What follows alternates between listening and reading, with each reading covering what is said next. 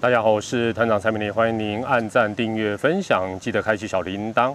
Podcast 的话呀，也给团长记得五星推报。好，那今天呢，呃，又在这个美丽的天气之下，到户外来，呃，不能讲开讲，也算开讲了，跟大家来聊一聊。那也看到圣诞树出现啦，所以一年的年底也即将要到来，时间过得真的是有够快的。好，那今天要讲的主题哦，比较严肃。团长就是擅长严肃，嗯，哎，但是很多人希望团长直播啦或者录影片的时候呢，好像噼里啪啦的开口骂人，错了，高级酸才是真正的酸，不带脏字眼的骂人才是最高级的骂人，好不好？而且呢，干嘛坏人都要团长当，好不好？时间还没到，时间到了，不用你讲，团长第一个就冲出去，好不好？快了，好不好？敬请期待。今天要讲的主题是。才不是十八人保护名单了，哦，也就是说不止十八人保护名单了。其实大家可能都已经知道，那听听团长的看法。话说呢，自从魏全龙队决定重返中华职棒的这个行列之后呢，经常会有球迷，尤其是龙迷朋友会问团长说：“哎，团长你怎么看今年龙队啊，二零二零的一个战绩表现啊？就是说从二零二零来展望二零二一，他回到一军的一个表现。”那团长大家都知道，虽然团长是老龙迷，团长是老龙迷，团长是老龙迷，好像跳针，哎，重要的要说三次。而且，就算龙队二零二零年是获得了二军的总冠军，但团长的答案其实不管是私底下回答、脸书、影片、YouTube，其实都一样，我一直没有改变，就是团长很抱歉，我并不看好味全龙队二零二一年，至少短时间之内，甚至于五年内，我都不是非常看好。原因非常多，原因有很多。团长也乐于脸又肿哦，最好二零二一龙队总冠军哦，我脸肿到不行，我也很 OK。但是原因非常多啦，但是最重要的原因也非常简单。其实最近就看得特别的明显，就是其他的四支所谓的老球队，并不想龙队很快的变得更强、更有竞争力，跟他们平起平坐，至少短时间之内并不希望。我们就从龙队两次的扩编选秀来看，就非常的明显，非常的明显。那第一次扩编选秀的时候，四队就用了一些技巧，哦，让这个新朋友吃了点闷亏。至于是什么技巧，大家就自行 Google 啊。如果你记性够好，PTT 去找一下，应该都找得到答案啊。我这边就略了，这种东西我就不想再讲。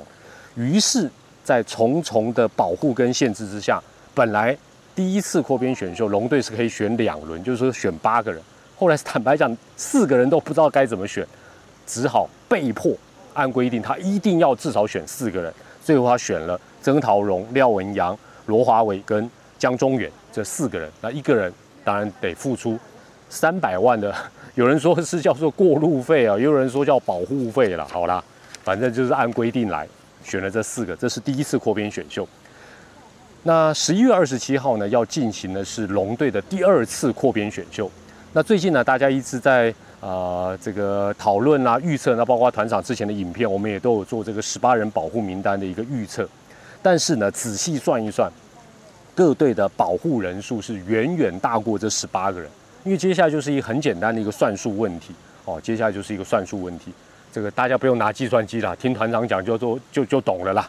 首先，这个保护的范围要扩及。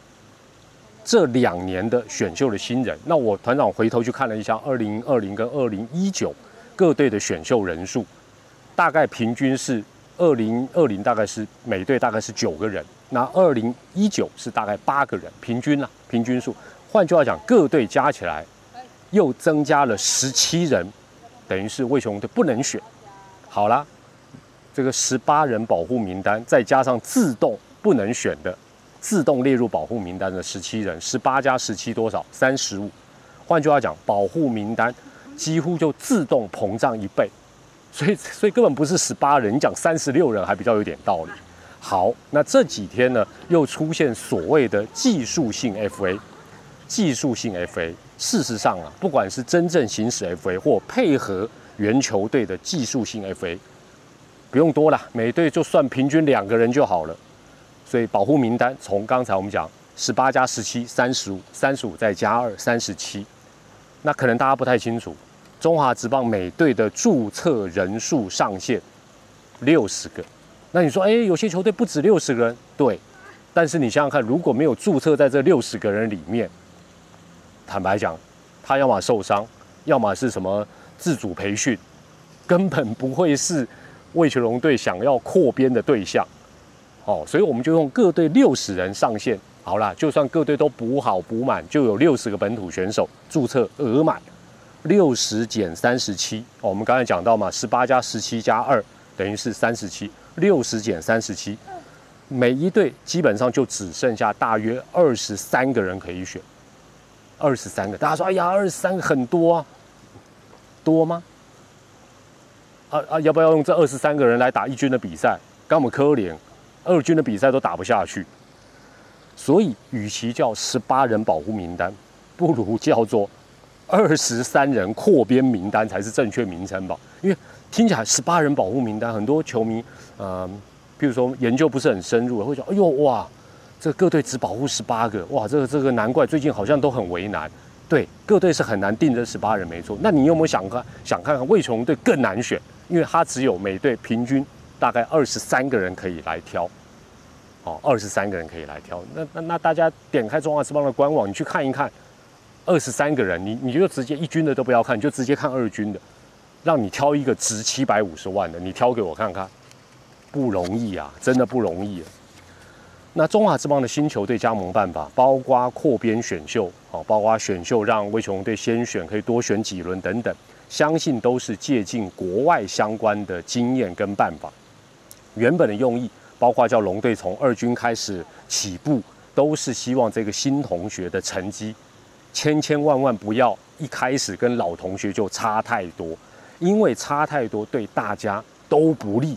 我再讲一次，战绩差太多，事实上不是说什么一家烤肉四家香，大家爽歪歪。错，从中华职棒过去三十多年短暂的历史，有好几次的新球队加盟就看得出来，新球队。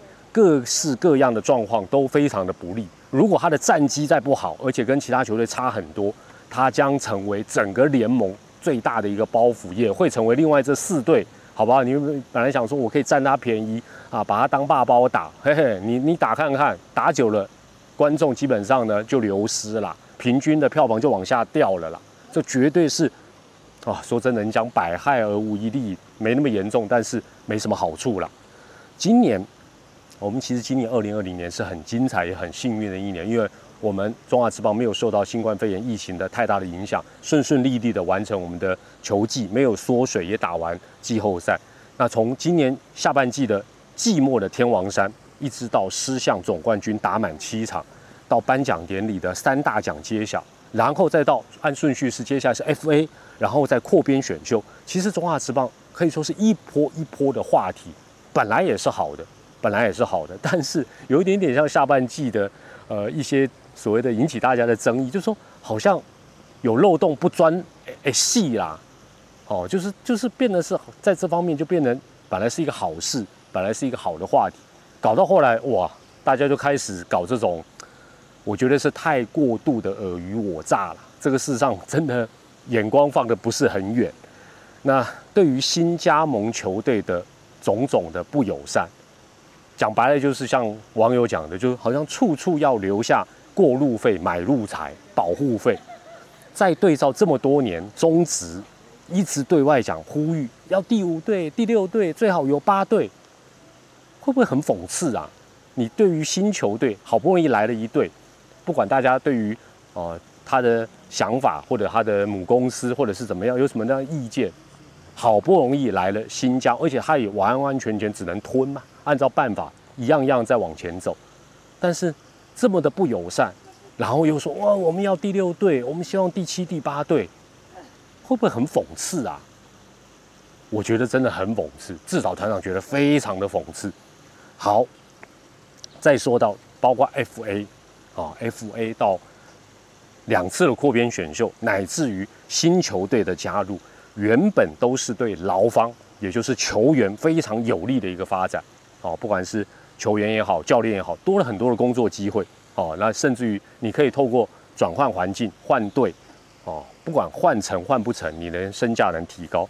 但现在如果有球员尤其是指标性的球员，用所谓的技术性 FA，回过头来帮助母队来变相的扩编再扩编，就是原本已经十八个人球队很难选，那你现在帮他解决他的问题，但事实上这种技术性 FA 在对照中华职棒实施自由球员制度以来。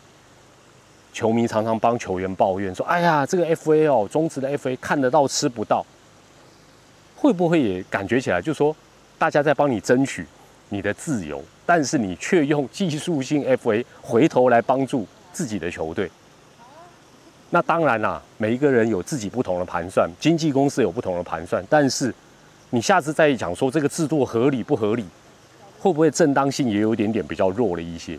要大家怎么样再去挺说啊，都都是好像呃球团都是很苛刻，FA 很不合理，这有点点说不过去了。那会不会相形之下也显得有点矛盾，甚至我觉得有点搞笑？最后团长下一点结论啊，就说讲白了啦，讲白了啦，种种点点滴滴，不管是球队也好，个人也好，哦球员也好，老球队也好，新球队也好，大家都是为了自己啦。啊，讲什么为了大环境，为了什么制度，为了怎么样啊？那 man pan 啊啦，都是为了自己啦，这就是人生，这就是人性啦。所以有些时候也不用想太多啦，东西为家己啦，好唔好？好啦，好了，团长今天就先讲到这里啦。我是团长蔡明丽，我们下回再见，拜拜。